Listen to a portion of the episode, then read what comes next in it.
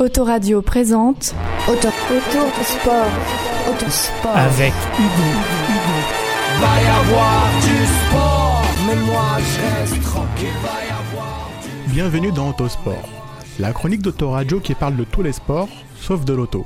Parlons du beach soccer.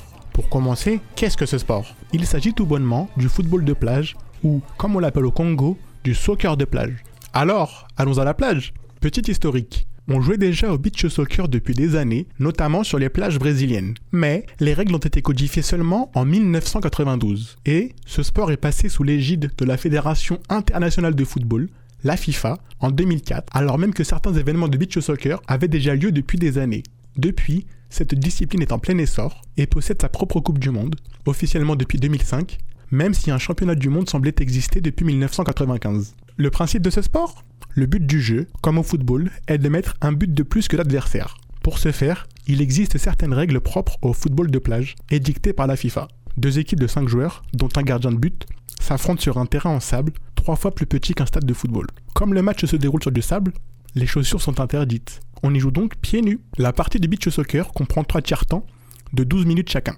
Contrairement au football, il faut obligatoirement un vainqueur. Une éventuelle prolongation détermine donc le vainqueur, et il est également possible d'avoir recours à une séance de tir au but en cas de nouvelle égalité à la fin de la prolongation. Cette séance de tir au but prend fin dès lors qu'une équipe a pris l'avantage sur l'autre. Contrairement aux apparences, il n'est pas si simple de jouer au football de plage. Bon, c'est vrai qu'à première vue, on pourrait tenter de se dire que jouer au football sur du sable, c'est facile. Eh bien non, loin de là.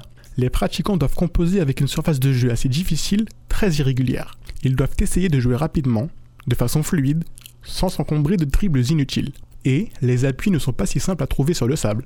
Il faut donc être très habile.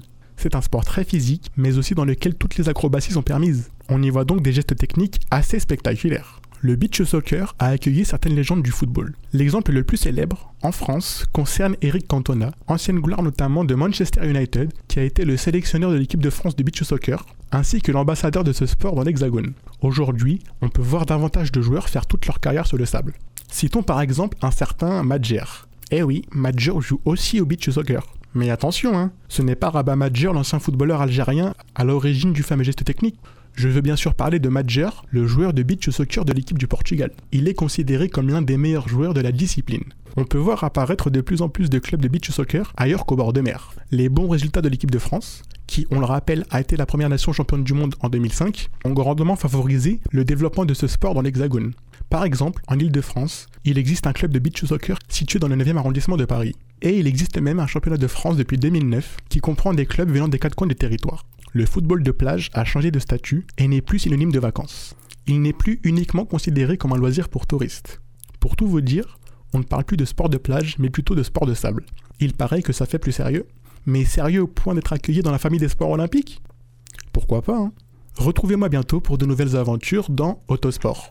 C'était Auto Autosport Autosport avec Hugo. Va y avoir du sport, mais moi je reste tranquille. Autoradio, la radio qu'il te faut.